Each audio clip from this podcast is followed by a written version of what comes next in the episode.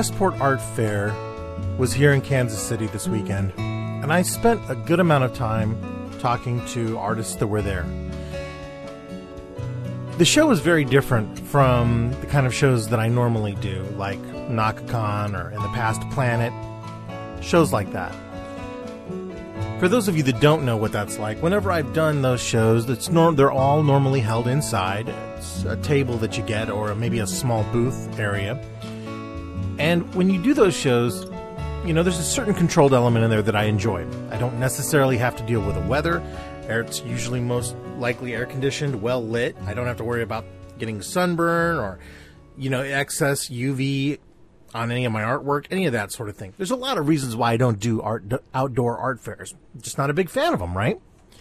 So, one of the things that is a bridge across the factor of doing an outdoor art show and an indoor art show has very little to do with the shows itself, except for one factor that immediately came to a head for me. You see, anytime I get ready for shows, there's something that always pops up in my head. And I could normally say that it'd be, you know, maybe insecurity or in anxiety or something like that. And those would be true things and certainly things I plan on covering down the road but something that is innocuous and just hides right below the, the surface is pressure.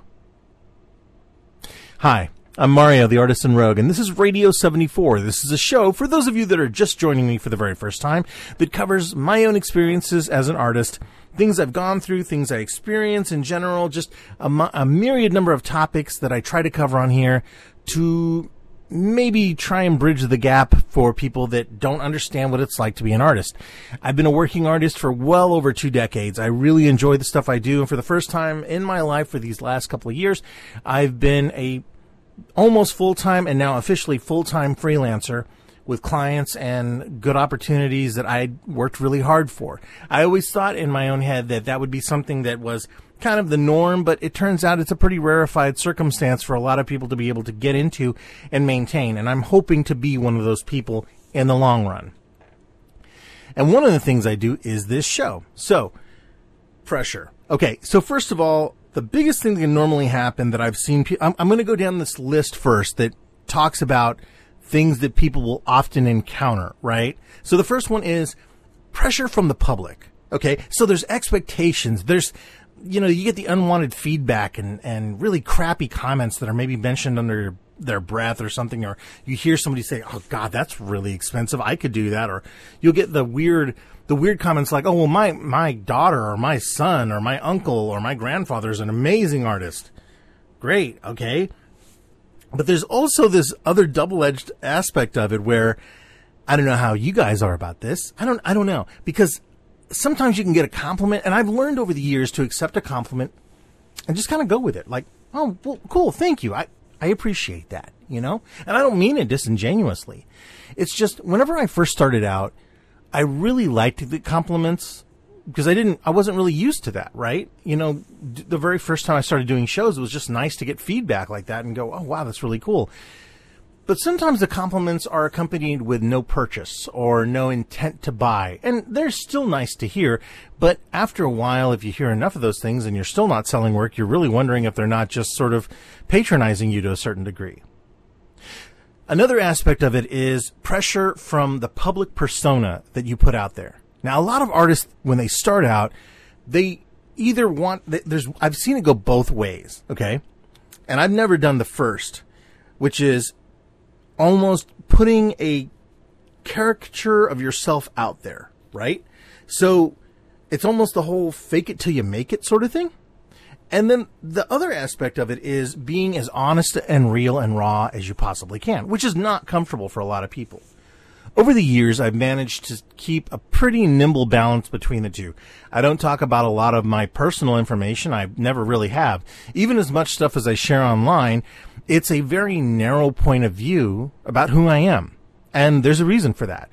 I know that a lot of times there's a facility that happens with people. And I know this because I, I, tend to forget myself. A lot of times when I'm interacting with people on any social media and then I meet them in real life or just in general, even if it just stays on social media, they'll share aspects of their life and you begin to think, well, I actually know this person, right?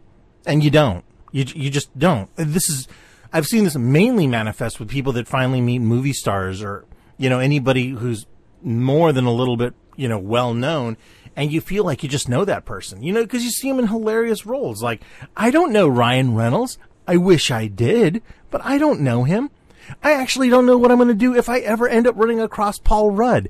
I love his acting. His roles are hilarious. He seems like a really funny and fun guy. But I imagine because he lives around this area from time to time here in Kansas City, if I ever did meet him, and me being the huge Ant Man fan that I also am, I would probably lose my mind and make it super awkward.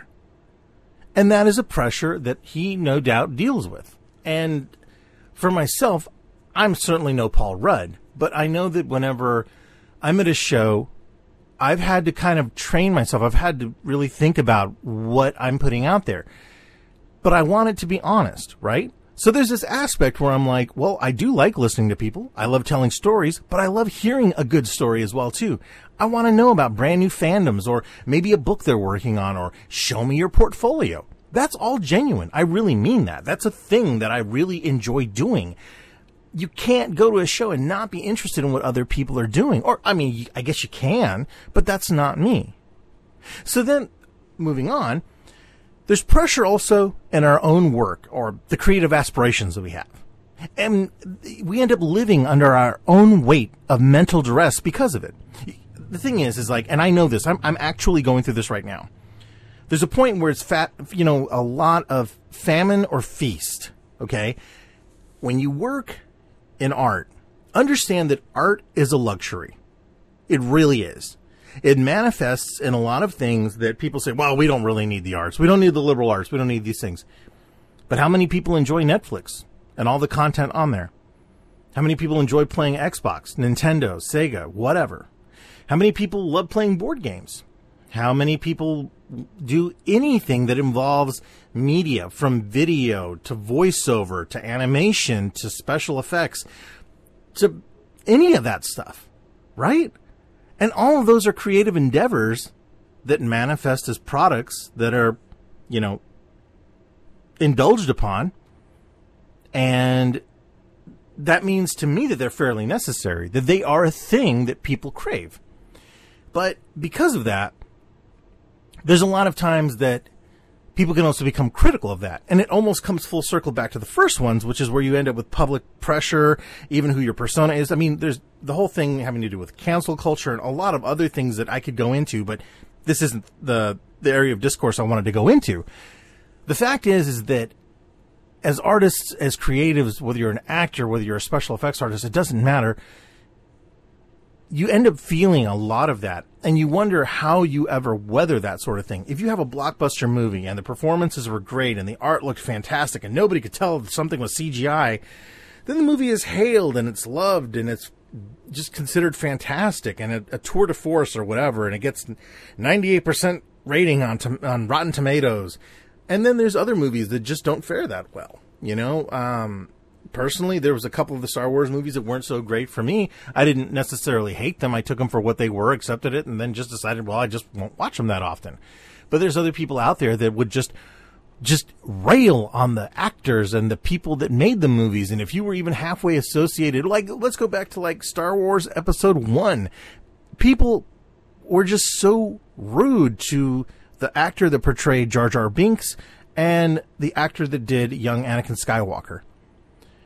And that sort of thing, I can't even imagine. You put the best you can possibly in there as an actor, as as somebody who's doing a, perfor- a bit of performance art.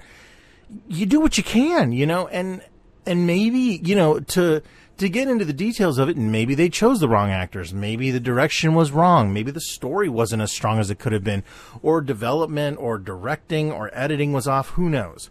The fact is, is that it all ends up becoming kind of a quagmire and a mess, and people tend to generalize it and just attack either the singular aspect of George Lucas about it, or they'll go after the direct um, actors like Jake Lloyd or Ahmed Best.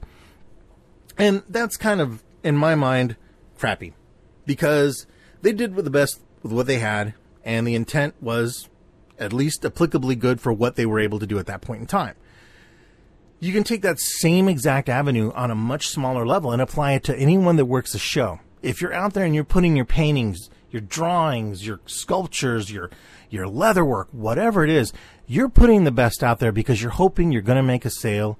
You're hoping someone is going to come by, smile, really enjoy what you made, and want to buy it. That you're going to be able to bag it up. You're going to be able to swipe their credit card or take some cash, and then make that exchange, and they walk away and they're going to be happy. And that's a lot of pressure to be under. So then that leads me to the next aspect of it, which is pressure from financial strain. And a lot of times the need to succeed can get so bad that it, it can even make us like accept that we're less worth what we should be either charging or putting ourselves out there for. Okay? There's a reason a lot of people don't like to talk about the amount of money they make at a show. And uh, I recently had posted, I got a lot of good feedback on this, and I actually got some artists and creators that were very honest with with me back on what they went through. Now, I'm not going to say who they were or anything else like that because some of this was in confidence, and I can appreciate that. But by the time I had finished this last show that I did, Naka-Kon, with some commission work that still has to be paid for, I broke a thousand dollars. I'm not going to lie, that was the very first time I ever did that at a show that had only 3,500 people or so there, and I didn't even interact with all 3,500 of the people. At any given point in time, I average. I think that maybe I, okay, total. I maybe interacted with a, I would say maybe 100, 200 people, honestly, that came by the booth and liked my stuff enough to pick it up. I don't do very much, if any, fan art of anything. I had like a Samurai Jack piece, um, some of my Tank Girl pieces, and that was about it. Everything else was original stuff, is my own stuff. And that's a hard sell when you're trying to create an IP, when you're trying to create a world or a story or anything, and you're saying, hey, I would like to show you something I've invented, something I've created, something I've written, something that's very personal to me. It's a hard sell because a lot of times it's easier to be able to sell things that already exist and kind of go with that and that sort of thing. And that's a whole other discussion again, having to do with fan art or just working with other things as an homage or whatever you want to call it. It's just something I don't necessarily do that often. Um, and the few times that I have, I always feel like, okay, I, I don't want to really do this. Like my time could have been better spent trying to come up with something on my own because that's something that I want for my own thing and it takes some of this pressure off of me. But there is something to be said about watching other people and this has happened in other shows where they're making fan art or they're making stuff that people already know and they're selling a lot more of it. It's no lie. Had I had a lot more stuff that had to do specifically with certain anime, you know, old or new, or certain science fiction things, or maybe some Mad Max stuff, yeah, I probably could have doubled, if not tripled, my amount of money. But I also have to question do I want that sort of alternate pressure put on me where I'm like, why are you, why am I doing this when you have good ideas, when you have a story you're working on and a world you want to build? and market and put out there, why would you do this extra work on this other stuff that doesn't even belong to you? And that's been a real thing for me. And I was very forward in on my TikTok videos about how much I made each day and what was going on. Now, the table for me was $120 and the show was kind enough because of the reduced amount of people that came to the show. It was only one third in attendance because normally it's around eight to 9,000 people, I, I believe. Um, I got a $60 refund on my table. So I was, when I walked in the door, I was only technically $60 in debt from a payment I made two years ago. And so then the next thing was that like I was able to kind of look at that and go, okay, well, you know, I've also got the investment on my materials and all this other stuff. So there was a myriad amount of pressure from that aspect, which probably, if I was being honest, was about, oh, if I take into consideration some of the other things I had to do, some last minute purchases for displays and stuff like that, I'd wager to say it was about $250 total worth of stuff that I went in in the negative and then I had to work up from there. So really, I only made about $750. Now, if you also take into consideration any travel to gas, which wasn't that far to get there, or any of the stuff that, you know, I thought, okay, well, this is something that I have to repair or fix. Thankfully, there wasn't any of that. Of course, I had to buy food for myself to go to the show and eat and things like that. So those are business expenses. But, you know, I could resoundingly say, hey, I made about 700 bucks clear, right? But all those things are going to go back into resupplying myself with paper, with printer ink, which God knows is incredibly expensive, and all of these other things that have to go back into businesses. And any of you that run businesses know exactly what I'm talking about. You sell stuff, but you still got to go back and do other stuff with it. So there's an additional pressure in there to price my items at a decent price point that allows me to be able to manufacture and make everything that I do, I basically make here in my studio. There's very little few, very few things I outsource. And the few things that I do outsource, I still have a lot of manual labor in. I debuted quite successfully, thankfully, my Dungeons and Dragons inspired class buttons. And they were, the first ones were the Dungeon Master, the Fighter, the Cleric, and there was one more. I can't remember right now off the top of my head because I'm drawing a blank, but the whole point was those buttons. Uh, I went through a really wonderful company that I've worked with for years on other stuff. Um, they, I worked with them and then another sticker company, and I got some little small poly bags, and I had to handle hand assemble all of those things into a retail like package, and the design time and all that other stuff that went into all of those elements and everything, of course, eats into my overall, you know, return. And there's a pressure there for that to succeed. Thankfully, I mean, the first day I think I sold one. And then Saturday I believe I sold 10. And then I forget how many I sold on Sunday because it was a $5 price point and it worked out. And I'm not a fan of low price point items. I'm not a fan of free items either. So it was a real challenge for me to be able to hold that together and say, well, you know, what will work for this? Well, I knew exactly how much I had been investing into it and you know the price point and how it was going to work for this five dollar item, and it worked out, and it helped round out the overall pressure that was being put upon me to try and succeed at this, and it was a good move. I had no guarantee it was going to work. I had no freaking idea, and I had people asking, "Oh, you don't have the Bard or you don't have the Rogue?" I'm like, "I do, and they exist on my Etsy store and other factions, you know, of of of uh, items, but I don't have them yet." And thankfully most people were, you know, everything. Yeah, everybody was very understandable, and you know, we're looking forward to me adding that to my to my uh, Etsy store, which is going to happen because that's actually the next thing I'm going to be looking at this coming week is ordering new components and more stuff and stickers and things to make the new ones. Another four classes of D and D, and so moving on from there. So now we've talked about pressure from the public, pressure upon the public persona that you showcase, pressure in your own work or these creative aspirations, the pressure from financial strain. Now let's talk about how pressure can become a bad addiction. Because some people, and I am just as guilty of this, right? Can only do things at the last minute. Oh, I, I live for that pressure. I do my best work under pressure. I have high blood pressure. And there's a reason for that. For years, I wouldn't really pay attention to it. I've taken a hit health wise, I've taken a hit anxiety wise, and I'm not looking forward to the fact that I will probably have to be put on blood pressure medication just to get my crap in gear, man. Just to be okay, just to make it. It's the silent killer. And on top of that, the mental anguish that I can usually end up putting myself through when I have to get something done is just not worth it. I know that I made a promise to a lot of people at Naka-Kon that I would have the first graphic novel, the first chapter of The World of Ardor completed. Now I have a goal that I have to get to. I believe the next Naka-Kon is supposed to be happening in May. So if I do the countdown right now, I'm already halfway through September and there's other work, other projects that have to be done before October 1st, right? So I have, let's just ignore the rest of September and go October, November, December. Then boom, we're in 2022, right? January, February, March, April, May. If it's early May, that means I've only got seven months to put together a book, write it, edit it, draw it, assemble it, ship it, or send it so that it can be printed and then shipped to me and then figure out what else I'm going to do with it. How does the presentation look? Checking it over, all that other stuff, right? That's a pretty tall order, but it's something I need to do. Now, I consider that sort of thing a gentle pressure because I know that there's going to be an end game. I know that there'll be a release at the end of it that I'll be very happy with.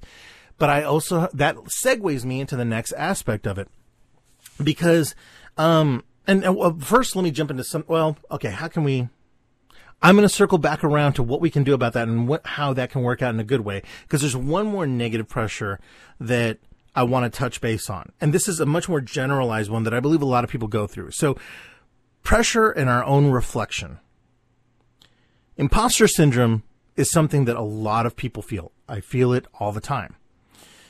Our ego can also be a fragile thing it shows because we compare ourselves to others. How much we made, how much we didn't make. Oh God, why are there more people at that person's table? Oh my gosh, she sold so many things. Oh my God, look, he's signing stuff. Oh man, they really like her items.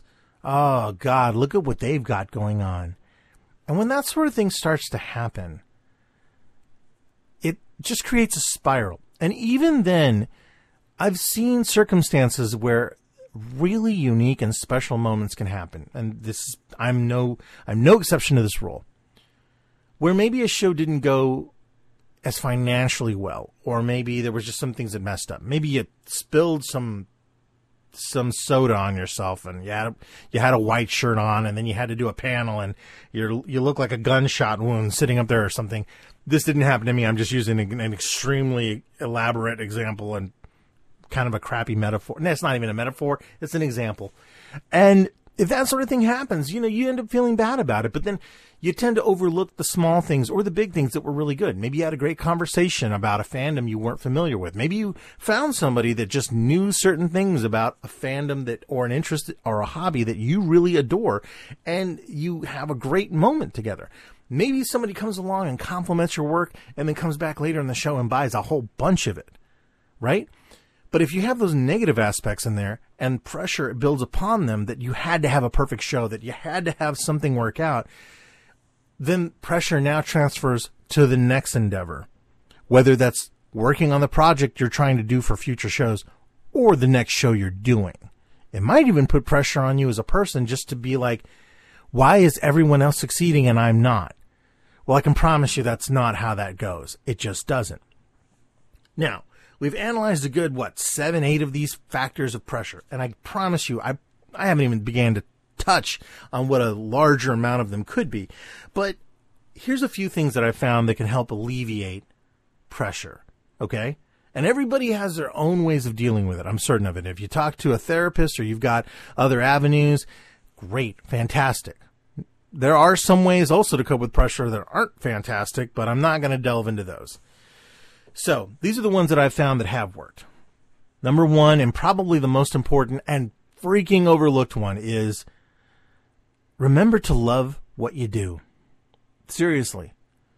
I, there have been times right now, like in the past year, because of COVID, because of the fact that I had been isolated from other artists and people and hearing feedback on my work, I was falling out of love with the idea of being a, an artist. I didn't like my inking style. I'm struggling. I didn't want to pick up my pencils.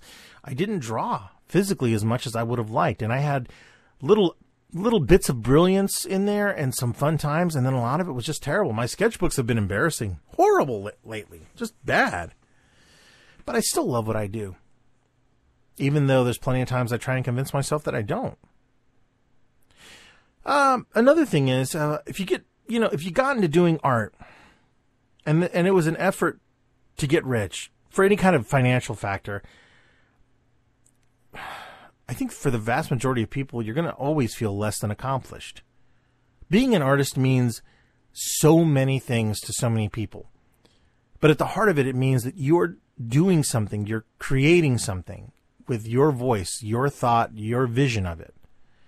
And whether it's for sale or simply for display or sim- or maybe even just your own private enjoyment, it's still something that goes above and beyond the money factor. Now, don't get me wrong, there's plenty of people out there that that's what it's for, and they are absolutely swinging for the lowest hanging fruit, and they're making a living off of it. You know, I have my own personal thoughts on that, but the fact is, is that if they're happy doing it, you know, there's not much I'm going to say against that. At least not here. Um, another thing you can do to alleviate it is to plan ahead and face the difficult aspects of spacing out your time. I know that's I, I just cringed saying that out loud, right? Because I'm a terrible planner. I am a freaking terrible planner. I think about that all the time and how difficult it is for me to space out my time. I, and believe me, I use Google Calendar. I have, the only reason I'm even doing this, I'm recording this session right now is because I had the reminder, which thankfully, you know, and I had a subject matter. Actually, the original subject matter was going to be about something that I'm going to share at the end of this if I remember. Uh, it was something that I witnessed when I was in Westport and it was like, wow, it just, it's one more comment on the duality of, of the world as it is. But, uh, so the and and uh, I'm sorry, I just lost my train of thought. I hate when I do that. But going back to the idea of spacing out your time and things, that that can be a really scary thing. I mean, there's all those memes too about like you know the Spider-Man meme um, with Mary Jane and and uh, Tobey Maguire's Peter Parker, and she's like, "Tell me the truth," and then he's like, "You're gonna have to wash your clothing and fold it and put it away, all at the same day," and her breaking down into tears. I get it. I mean, that's exactly what we end up going through. We end up putting you know, so much of this pressure on ourselves and so much of these little infinite needling problems that it's it's really hard to, you know, understand how to balance time out. I made a comment the other day actually on social media where, you know, and more than a few people didn't agree with me on this, but I I don't know that I really worded what I was saying the way I wanted to. And I was saying that um time is the one thing money can't buy. Now, the interesting part about that was that there were, and I posted it on Facebook, on Twitter, and uh, I know I posted it somewhere else. And so the point was, was I understand that like if, if somebody has more money, they have more, they have people that can do things for them, right? So if you're, if you're Chris Hemsworth, no doubt you've got an entourage, you've got an assistant. If you're Jeff Bezos, you have people basically licking your toes clean. Like money can do amazing things. What it can't do is give you more time to enjoy life. Not really. Yes, I do believe in the factor that we all have the same amount of time to do things. And absolutely, there are people that have way more approach when it comes to being able to get more things done in 16 hours a day because they're wealthy or they have more means to be able to get things done. Yeah, totally. But there's been plenty of people who were extremely well off and died way earlier. The factor is we don't know when we're going to leave this plane of existence. We don't know how long we really have. And it doesn't have to be death. It could be a horrible accident. It could be anything that changes the paradigm for how much quote unquote time you have. And plenty of people that had money couldn't change that no matter what. So in that zone, I try and think about how, even though I'm tired or even though I may not want to do something, the reminders have helped me to at least address the circumstance and make a good judgment. Like, well, if I don't do it now, am I going to do it tomorrow? And then I'll shift the reminder. Or is it just time to take the week off and then come back at this and then deal with possible regret, regret later? You know, that's that's up to each and every person to figure that out. Um, some other things to do to alleviate. Um, do exactly that. Leave some time for personal experiences away from your creative career. And I'm going to go into that here a little bit more in depth. So let me get some through some of these other ones. If you're at a show or you're just at a museum or at an art gallery or whatever, or maybe you went out on first Fridays, right? Talk to other creators. Share your personal experiences whenever you can. You know, if the conversation's right, you'd be surprised who else is also going through that. I found that out today talking to a fellow artist about social media.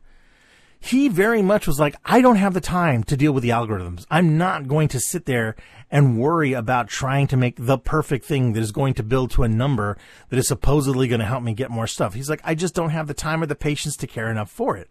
I just make stupid videos and post them every once in a while to Instagram. And if somebody likes it, great. If they don't, they don't. But at least my presence is on there. And I love that. I thought that was really good. And I wondered kind of how he knew a lot of this sort of stuff. And I thought, okay, well, this is probably just experience based. Well, no, he actually works with social media and he had an understanding of a lot of this and had talked to people who worked in, you know, SEO and a lot of the IT guys and web dudes that he worked with at his job as a designer. And he understood how it's almost futile to try and work against the flow of these companies that provide us with social media because the moment you start to get some, um, granularity of, of traction, the then they turn the whole paradigm. They switch the algorithm around Man, that sounds like such a weird catchphrase, hipster thing to say anymore. But they switched that around and they're like, would you like to boost your post? No, I, I would just like you to not fuck with my stuff and let people read my stuff. That's why I don't even update my Facebook page anymore. Occasionally I will, but it's like, there's no return on it. Like none. All my traffic to Etsy is actually coming from two places, Twitter and TikTok. TikTok of all places that I didn't think was going to work out for me until it doesn't, I guess, right? Um, and then something else, and this has worked out for me, and I know that people are probably like, oh God, this, this again. Journal. Make videos, write, create some private work that maybe, you know, that, that will speak to the things that create pressure or that represent the pressure for you. That, that can be, that can be a big help. Trust me. Even if you're not a writer, even if you're not anyone that really thinks that's who you are, I didn't really journal for a long time. I used to have a LiveJournal and a my diary back in the day, and then I kind of left it behind. And then there was something just reassuring about having a journal that I'm now able to go back to and measure the paradigms to where I am. I'm like, well, I've stagnated on this, or man, I really did make some personal growth here. Or, wow, here's some things I could still improve upon. Or was it that long ago that I had this thought and I still haven't done anything about it? And it does help. It's not easy, but it does help. And then, um, probably f- as a final note on this, as far as things that, you know, that can provide any sort of, you know, a leading factor for this is, uh, and honestly, the easiest thing is do nothing. I mean, just nothing. Like, separate yourself from everything. Like, when you feel inundated, worn down, just do a couple of things like, and when I say nothing, it literally can be nothing. I, I actually like to sit in rooms and with music, without music, and just stare. It's not hard to do in my studio. I have a lot of stuff I like to look at, but I've, I've actually sat in rooms before that were very empty or just sat out in the woods or something and just thought or just tried to clear my mind. Sometimes it turns into a meditation factor. Um, you know, um, go for a hike, maybe go to the zoo, do a puzzle. You, you write some bad poetry. You can go bowling. Anything that you can do that lets you get pressure off your plate. I have a boxing bag I haven't hit in a while, but for a while that was a huge pressure release for me. I also like to wander around stores and see what popular graphic design elements are happening in like food packaging and toy packaging and what clothing textiles are looking like because those are things that affect things that I work on and create. And I like to see where, you know, bigger companies are going with it so I can either go with the stream's flow or rise against the tide and do something completely different. The point is, we will have pressure at some point in our lives. It's just, it's inevitable. We're humans. We're flawed. We have our issues and we have a lot of beautiful differences and wild conundrums that can create pressure for us. But the key is just to know that it's not a necessary evil, regardless of what corporations may tell you that we work at. And that we don't necessarily have to live with it. It doesn't have to be that. You don't have to be that person that's like, oh God, I'm so busy all the time. Stop. Stop. We're people. We think. We create. We manifest what we want. And yes, there are plenty of things that can overtake us, plenty of things that can stop us from doing all the things we want to do in this world. Whether that's lack of money, means, income, you know, in different formats, or maybe just other things that I haven't covered on here. But there are ways to get things accomplished and there are ways to work toward it. And it's also not a bad thing to be able to ask for help if you can. I think, especially after a year and a half for some people, two years for the majority of you know not really interacting with people and seeing people mainly over you know video chat or maybe phone calls stuff like that it's not a bad time to try and get back out there and maybe do this in a more communal way and understand that other people have been under a lot of pressure as well and that we can find our way out of it.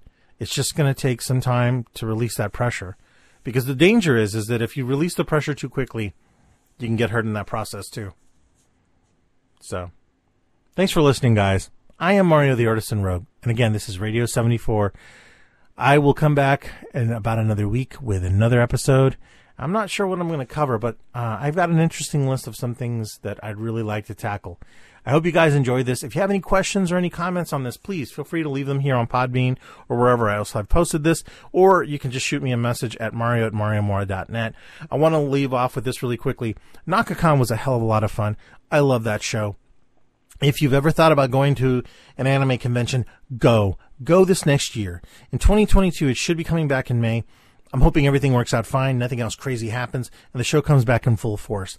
I really would love to see that thing completely in full bloom all over again.